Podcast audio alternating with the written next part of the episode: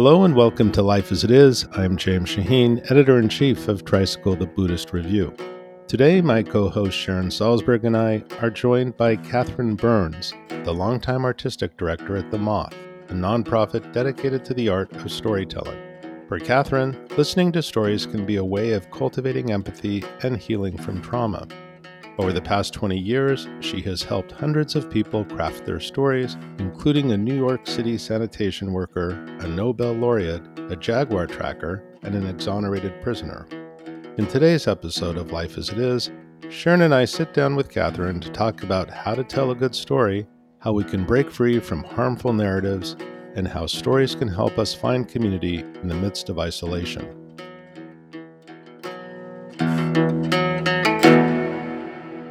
So I'm here with Catherine Burns and my co-host Sharon Salzberg. Hi, Catherine. Hi, Sharon. It's great to be with you both. Hi, I'm so thrilled to be here. It's great to see you.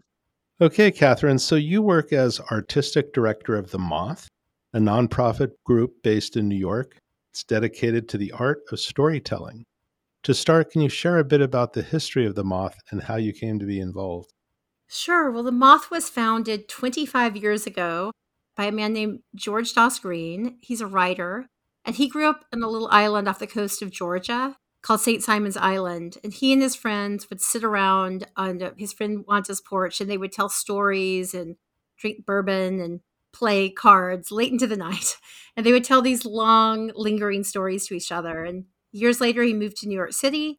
He found that everybody was speaking in sound bites and that nobody was really listening to each other in a deep way. And so he decided he wanted to recreate that feeling of being on a southern porch here in New York City. And so he invited one hundred friends over to his apartment, and five people were chosen to tell a story. And that was the beginning. And it's now been going on for twenty-five years, and the shows happen all over the world. I discovered The Moth when I moved to New York City in two thousand. I had friends who were coming. At the time, it was a little bit of an underground thing. It wasn't national. There wasn't a radio show or a podcast. It was just a live show here in New York. Just fell madly in love with it. I was working in T V and film, and even for a small indie film, it could take fifteen people in the room to tell a story. And so to come and to hear the story from the person that it happened to, a simple stage, simplest lighting, a single mic, it was a revelation to me. And I just became obsessed and started going to every show. And eventually, one of the two employees at the time quit. And I raised my hand and ended up getting hired. And now it's twenty years later for me. Wow. So I understand you have a hotline where people can call and pitch their stories, and you typically get five hundred stories a month. What are those stories like, and what do you listen to or listen for in a good story? You know, there's so many stories. I'll tell you what we don't love on the hotline is when people call and do cliffhangers, like, call me back and I'll tell you what happened. Because we find that when we call people back, nothing happened. Like, and so now we actually won't call people back if they say that. You know, it's a variety of things. We look for stories that are like everyday stories, but where maybe there's something a little bit unique about it, something maybe we haven't quite heard before. We look for stories where the person is clearly willing to be vulnerable and to tell on themselves, as opposed to stories where they're bragging about winning the day or being the hero. We look for stories where people are willing to admit that they stumbled or just admit that they had feelings about something and be honest. We want people to be willing to dig deep. And so a lot of stories from the pitch line have gone on to the main stage and radio show. I guess my all-time favorite is from Cynthia Riggs, who was a woman who called the pitch line at the time, was in her eighties, and having had a career as an oceanographer, she had gone back to school and learned to be a mystery writer and was now a best-selling mystery writer in her seventies and eighties. And she received a packet in the mail from a man who she had worked with years and years before, sixty plus years before. And they had been friends, and they would write cryptograms out for each other. You know, it was not so long after World War Two. And so he had saved all their cryptograms, which were drawn on paper towels, for sixty plus years. And he sent them to her in a packet, and the top one was a brand new one, which when she worked it out, said, "I've never stopped loving you." Uh. And so her moth story actually ended with her on the brink of going to see him. Her arc was not so much about finding him again, but about her willingness to open her heart to someone, because she had been married to a fairly abusive man for a lot of her younger life. And so for her to be able to trust again. But the spoiler alert is that she did go to meet Howie, and they met. He proposed within two hours, and they ended up being married for five or six years until she died in his arms. Now, something like that is very special. That doesn't happen every day. But we've had really incredible people call the pitch line. It doesn't have to be that dramatic. The most important thing is to just call and tell a story that really matters to you and just speak from your heart.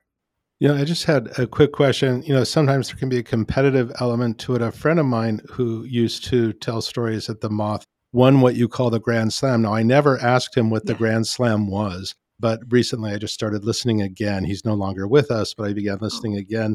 They were very vulnerable, sort of heartrending stories that he would tell.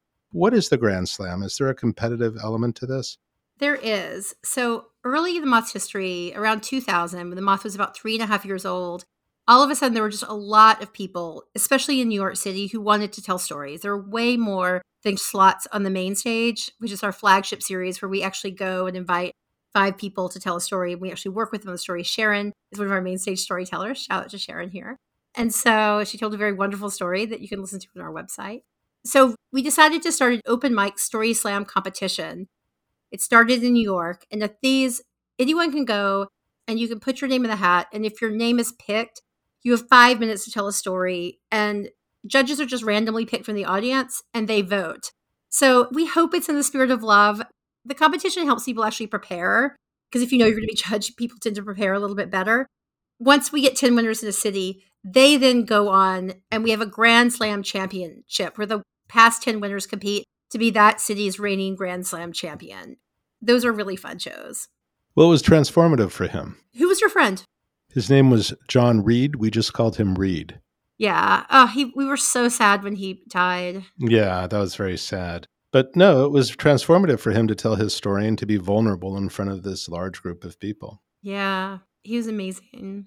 His stories definitely live on. Right.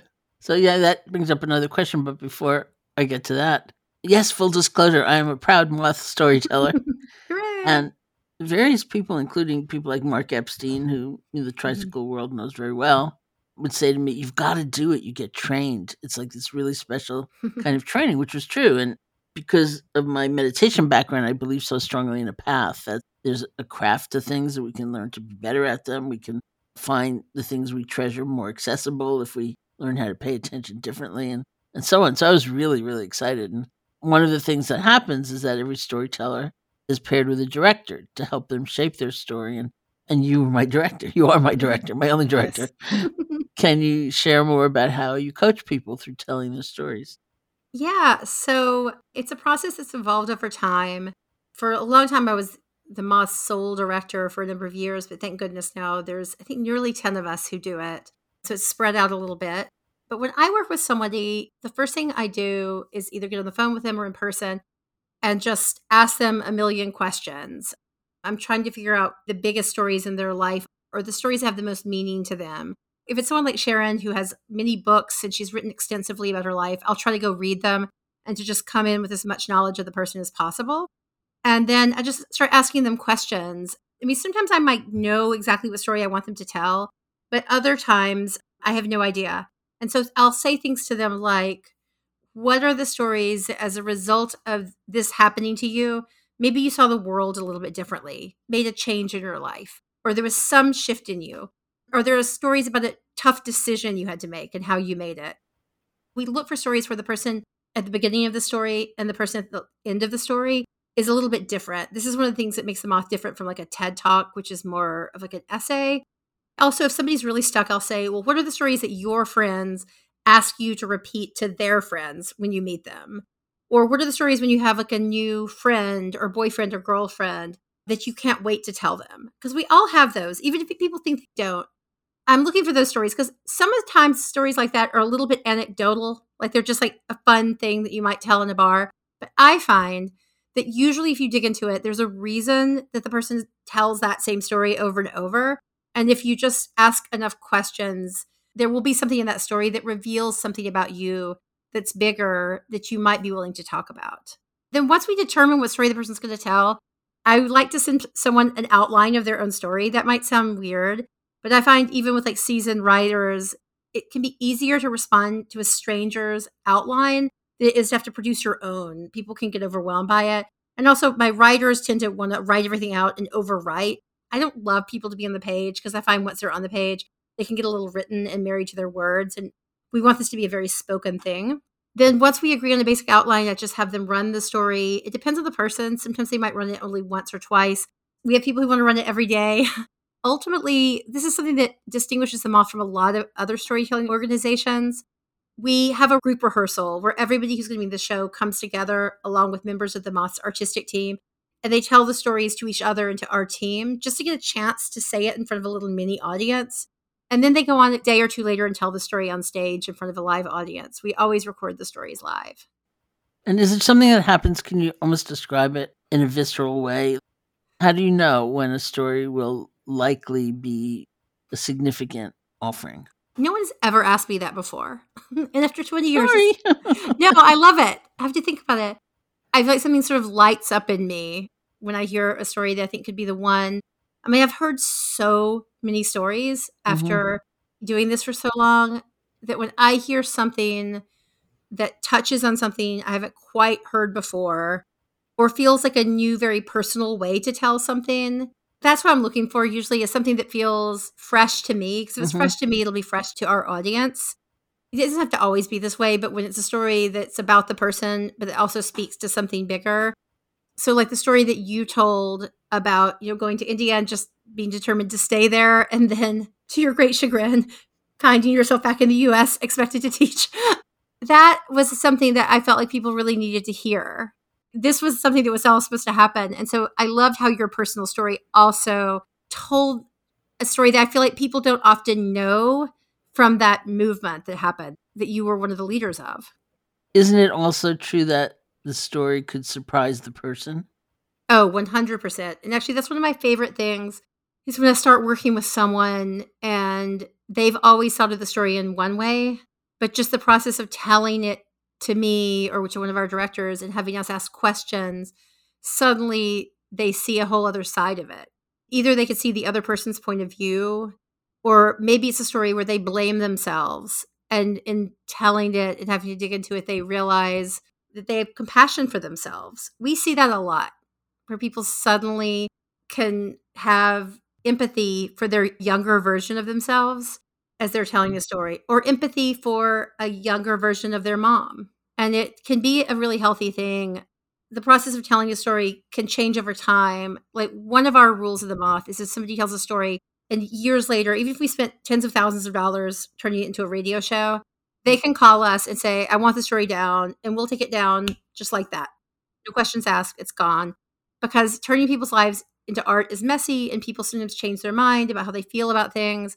But we've had a lot of people, particularly interestingly, like guys in their twenties, tell stories about their fathers being really difficult, and then suddenly in their forties, make peace with their father, maybe when the father became a grandfather, like different things happen, and all of a sudden, they really don't want that story out there because they would just tell it completely differently now.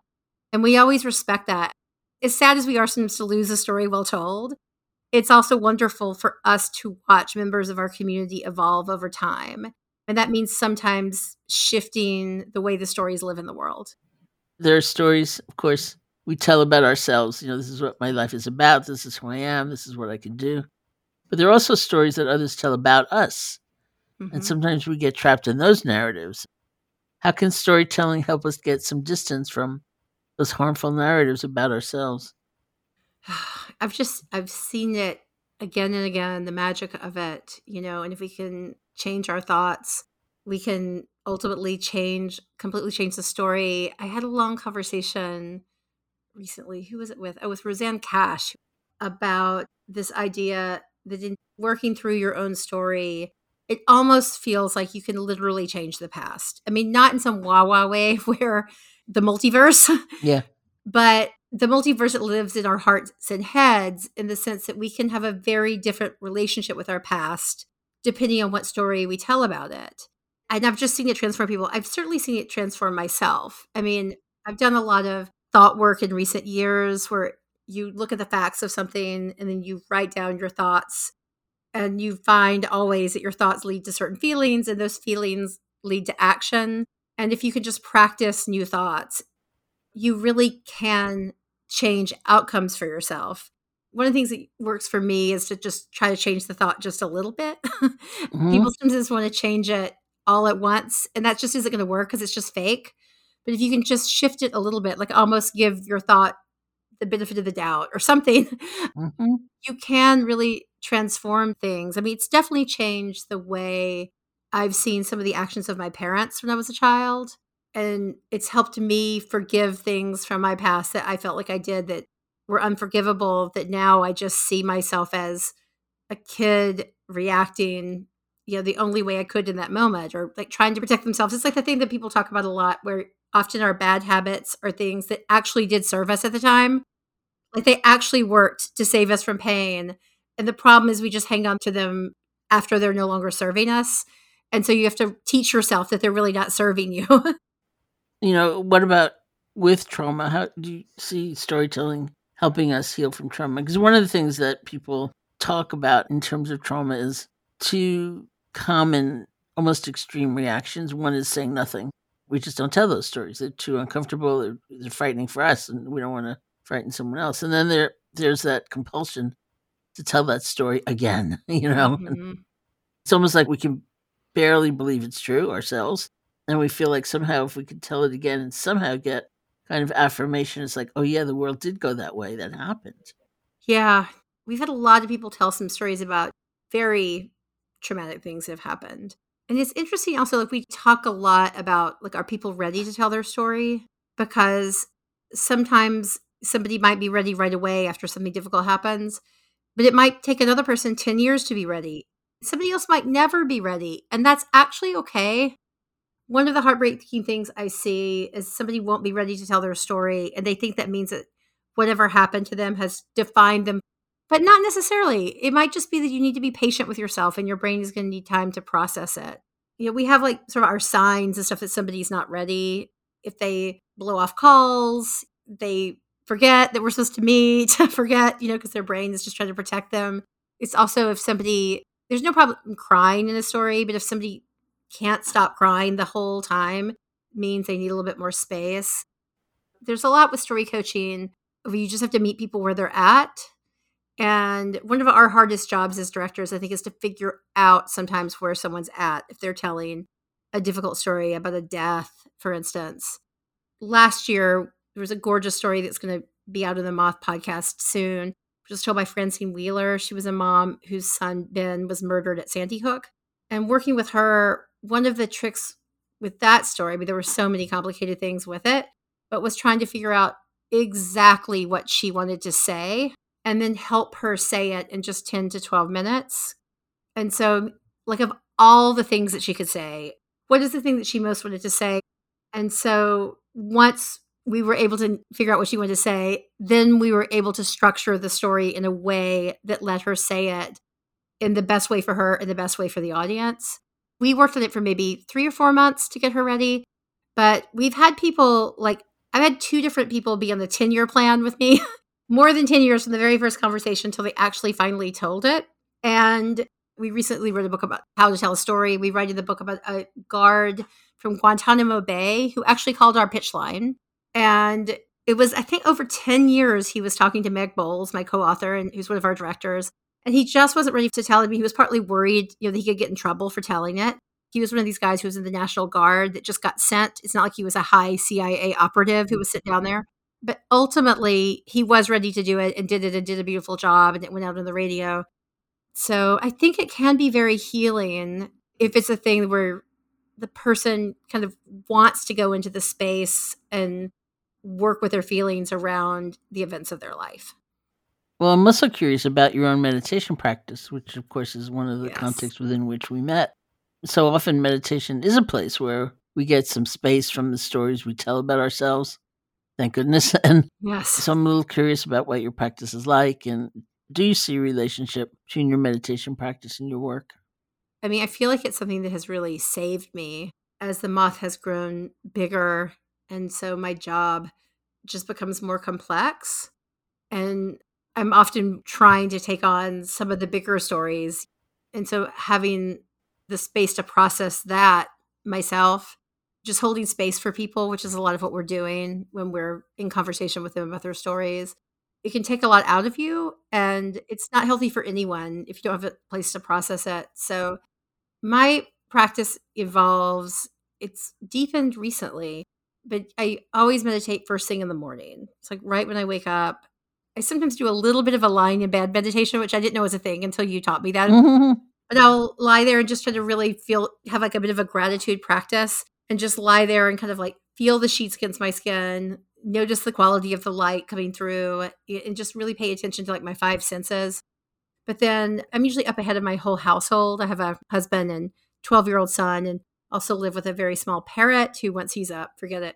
So I try to sneak down the stairs and make a cup of coffee, which I usually drink down pretty quickly, but then I make a big mug of hot tea and I sit either in my living room or right behind me, there's a sofa, with my eyes closed. I sip the tea while meditating. And on a rush day, I always put in five minutes, but I've been really trying to do twenty, but I find it really helps. Let's take a quick break and we'll be right back. For the past thirty years, Tricycle the Buddhist Review has been the leading source of Buddhist news, culture, and conversation in the West.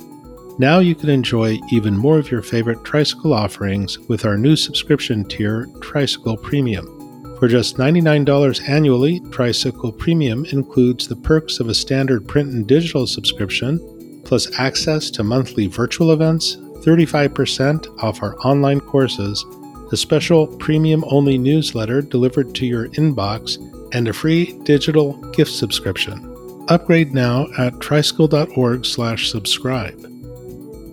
Let's get back to our conversation with Catherine Burns. You know, Catherine, one of the themes that comes up again and again in this podcast is the growing loneliness that has beset so many people in the country, particularly during the pandemic. Have you thought about how stories can help us connect and find a sense of belonging?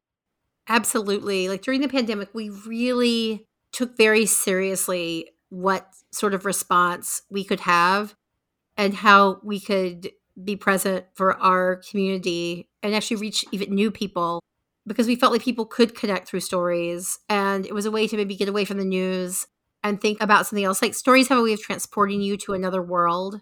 I know a lot of people who read a ton during the pandemic, but I also know a lot of people who, at least that first year, struggled to read, like just the concentration wasn't there.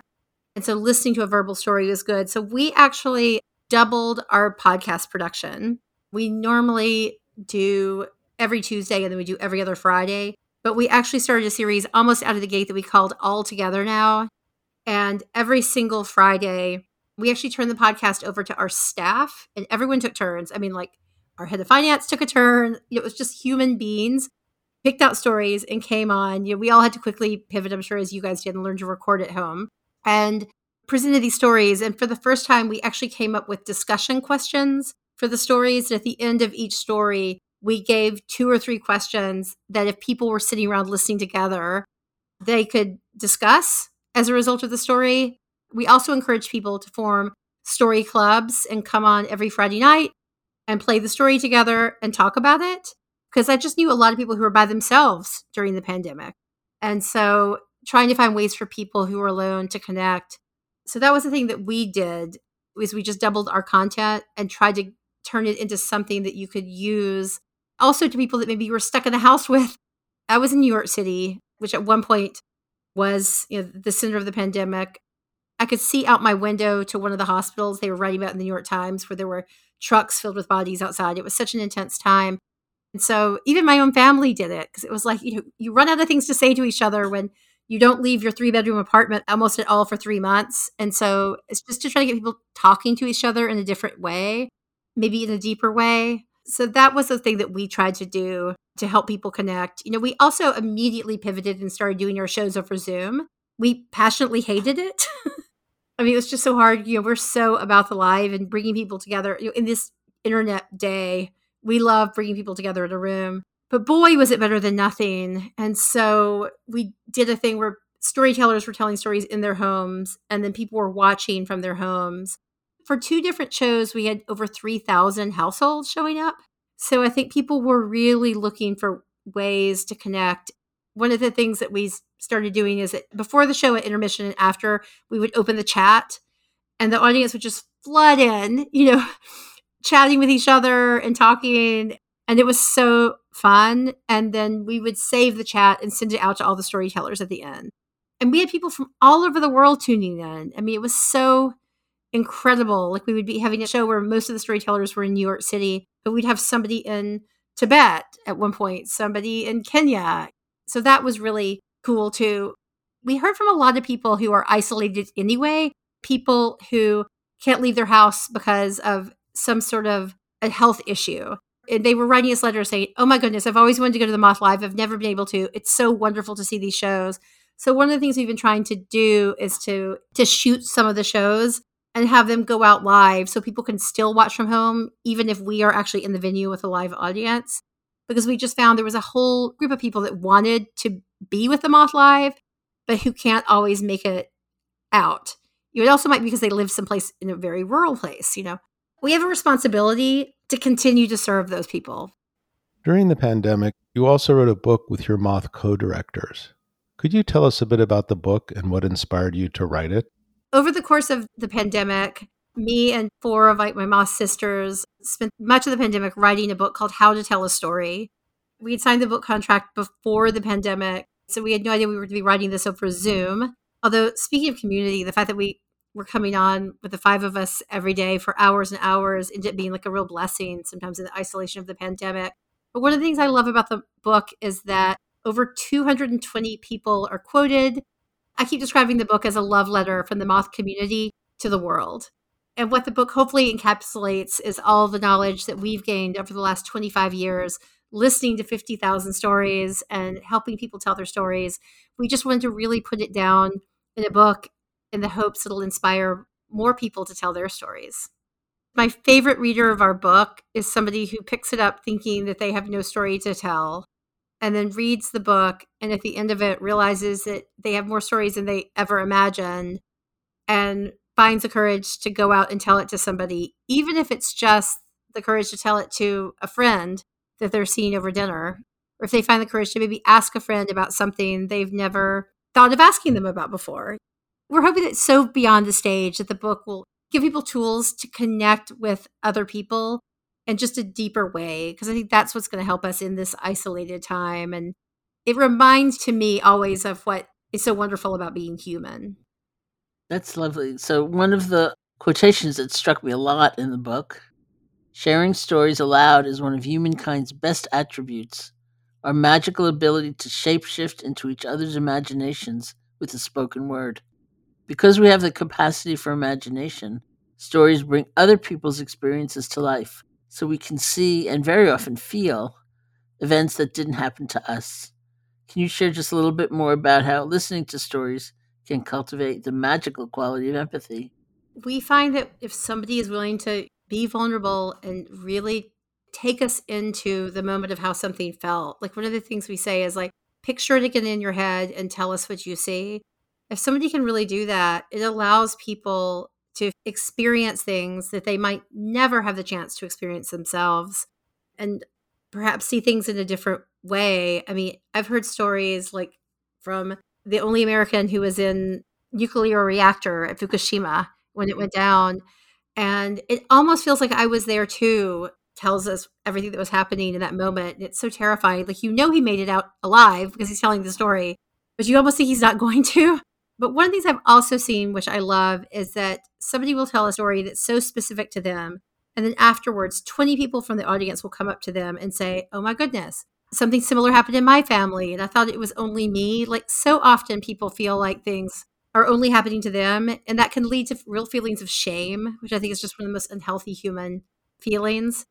I had this recently. One of our hosts was on stage, and she was telling a story about how she got a note sent home from her fourth grader's school to her, suggesting that perhaps every now and then she should help him clean out his backpack because it's disgusting. It's like seven old sandwiches from God knows when. Like, it was horrifying. And so she was just like, oh my God, your mother of the year. Well, y'all, the same thing had just happened to me. I'd gotten a note home from school, could not even believe what was in my son's backpack. And I was like, what is wrong with me? too much working mom. I'm not paying attention. The beatdown I gave myself over this backpack, I can't even tell you. And then three days later, Tara Clancy is on stage with The Moth, and I see her as a very functioning mom.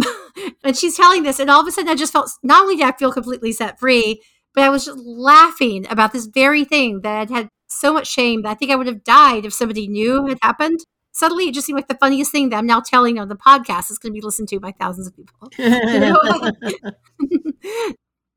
You know, a question I have is that, you know, I'll state the obvious. The country is very divided, and that could extend to narratives we have access to. And so whether it's social media algorithms or which channels we're watching, the stories we hear can be highly curated and controlled by forces we're not necessarily aware of. Do you have any thoughts on how we can break out of these story silos? Or does The Moth tend to do that? In the early days of The Moth Radio Hour, when you looked at where we were played, you could match it up with a map of like the parts of the country that voted for Obama the first time. You know, like the little blue red. That's what it looked like if you looked at our radio coverage. And I really didn't like that. I grew up in rural Alabama. My joke is if you write Alabama across the map, I grew up on the next to the last A. I mean, it's a really small town. And I knew that everybody who was growing up with would want to hear these stories, regardless of how they vote. I'd seen how my family reacts to the stories over the years. And so we made a concerted effort to woo station managers in those areas and to try to figure out how to position the show so people would not just think we're a bunch of liberal New Yorkers with an agenda. Within just a few years, we expanded the show to almost two hundred fifty more stations than we were on, mostly in these, you know, red state areas. To me, it just proved that fundamentally there are real similarities between us. I have a family that most of them voted for Trump, and as puzzling as that is to me, I love them very much. And I do find that when I get into conversations with them, that so often we agree more than we disagree. And I think stories are a way to bridge that. These issues that, you know, flood the media, it's so easy to have an opinion about them, you know, based on reading the newspaper or listening to an anchor or an expert. But where the real change for me comes is when people hear a story directly from the person who's most affected by it. Like suddenly there can be real change. We are always looking for stories that tell the story of bigger issues, but always in a personal way. Like one of the things that doesn't work at The Moth is to get on a soapbox and try to get very preachy. But there's always a way to show even different sides of an issue with different stories. So we try to do that. It's one of the ways that we've changed. We used to really not do that at all. And over time, I think we see it as almost a moral responsibility we have to try to seek out stories that can help shed light on some of these complicated ideas for people. And not to necessarily change people, but so that they just may have an opportunity to think about it themselves in a new way, to give people more information in their treasure chest as they try to figure out where they stand on an issue or something complicated they're reading about in the news. Mm-hmm. Something occurred to me listening to several Moth stories by the same person over a period of time. And the interesting thing about it is that the stories are all true, but they change over time. And I had to ask myself, how does the past change? But in fact, really, the story is about your present state of mind, really, and how you're viewing the past. So that changes. How we see the past will change. And therefore, what is emphasized in the story, what is omitted or what is included, that also changes. As an example, someone we both knew, Reed, I listened to the stories and I realized they shift a bit. Like you turn the kaleidoscope and the whole thing conveys something entirely new. We have a lot of people, especially in the story slams, who will come and lucky us have been telling stories for years and years. And you see their evolving relationship with the events in their life. It's really an honor to watch it. Somebody who just like is, immediately comes to mind is that there's a man named Ed Gavigan who's told many stories of The Moth, but quite a number of them involve something that happened to him when he was in his late twenties. He was essentially stabbed and left for dead in a gang initiation rite one night in New York City in the Village. He just turned the corner at the wrong time. And so his original Moth story, which started out as a slam story where he just came to the show, didn't even know he was going to put his name in the hat, and then did, I think, at intermission and was picked, thank goodness. But his first story, you know, Ed is like a really angry dude in it. And, you know, his girlfriend leaves him because in spite of nearly dying and being such a mess, he was also just kind of being jerky and he's so frustrated by the world. But that comes round to him seeing that damage came to him from the city, but that ultimately New York City saved his life because it was a miracle he lived, like partly because one example is a garbage truck went by right as he was lying on the sidewalk and the guy was a Vietnam vet and he jumped off and just started smacking Ed in the face and he's like, don't you die on me! And the adrenaline, they think without it, Ed would have just bled out before he got to the hospital. And so just there's a whole series of things like that. And then his second story, which he then told maybe two or three years later, which he didn't even tell me initially, it wasn't even part of his story, was about having a horrific car accident right after this happened. And so he's dragged to the hospital, they open him up, and it's all the stitches from the stabbing. And they're like, honey, what happened? But it, ultimately that story was about him going and testifying in the trial of the kids who stabbed him because they caught them all because Ed was a boxer and he punched and knocked one out. Then he turned all the other ones in. And about him ultimately finding compassion for the boys who stabbed him and seeing that they were victims too. And that's a real shift in where he's at in the first story, where they're just strangers who did harm to him. And then years later, he told a third story that was about trying to find the courage to have a child with his the woman he met in the first story and had married by the third story, because did he really want to bring a child into such a world that he had experienced as very violent? And ultimately, he decides that he wants to live in a world of hope and manages to do a lot of work on himself to overcome his P T S D enough to bring his daughter into the world. So working on all those stories with him, I watched him evolve and how he saw what happened to him. One of the things that The Moth is, it really is a community. And when people choose to share stories more than once, you get to see firsthand how your own experiences, you know, you just tell about them completely differently, you know, if you've done the work and thinking about it.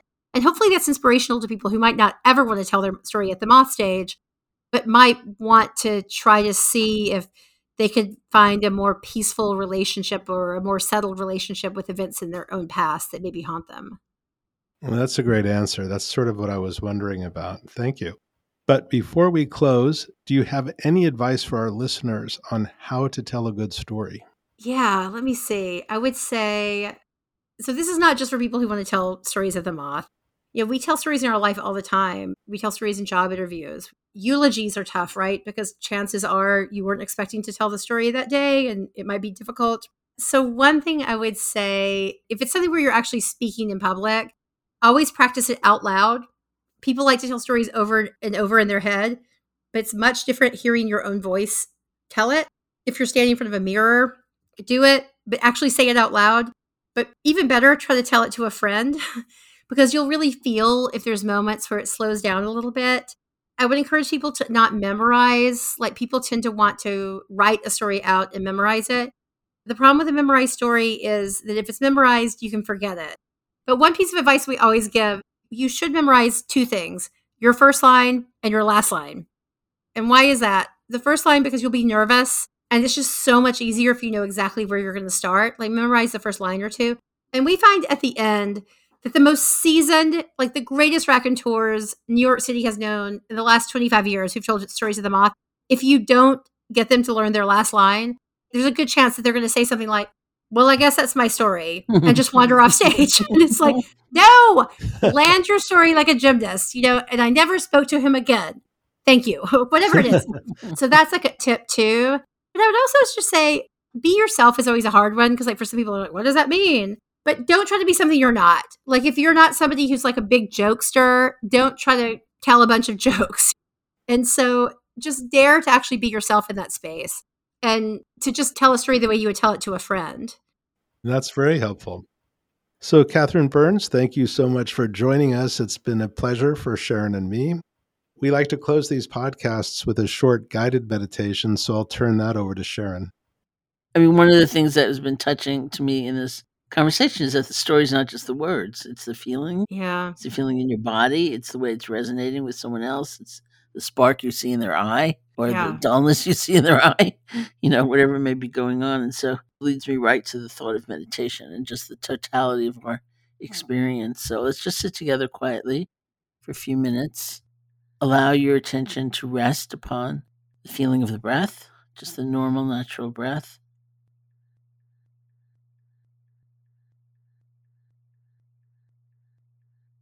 And something I used to say to myself earlier on in my meditation practice was the suggestion, let the breath come to you. Because it's a quality of rest, of allowing things to unfold, of seeing where they go, how they emerge. That's important. So rest. The breath is happening anyway. All you need to do is feel it.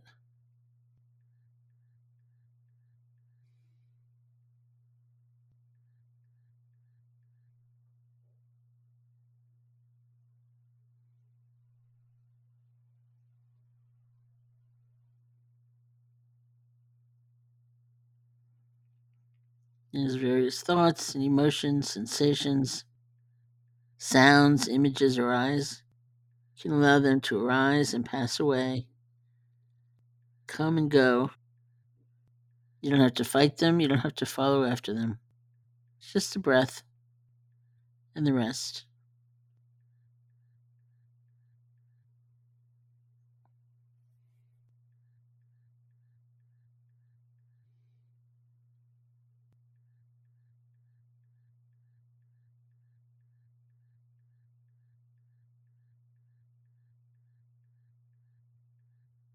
If you find yourself lost in thought, or you've fallen asleep, or you're spun out in fantasy, you're far, far away, don't worry about it.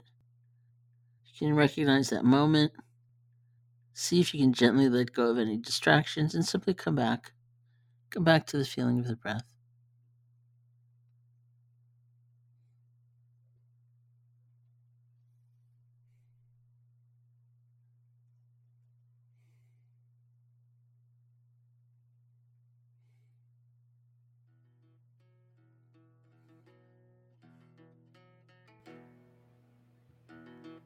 So thank you.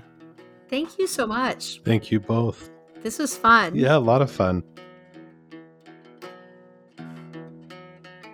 You've been listening to Life as It Is with Catherine Burns. We'd love to hear your thoughts about the podcast, so write us at feedback at tricycle dot org to let us know what you think.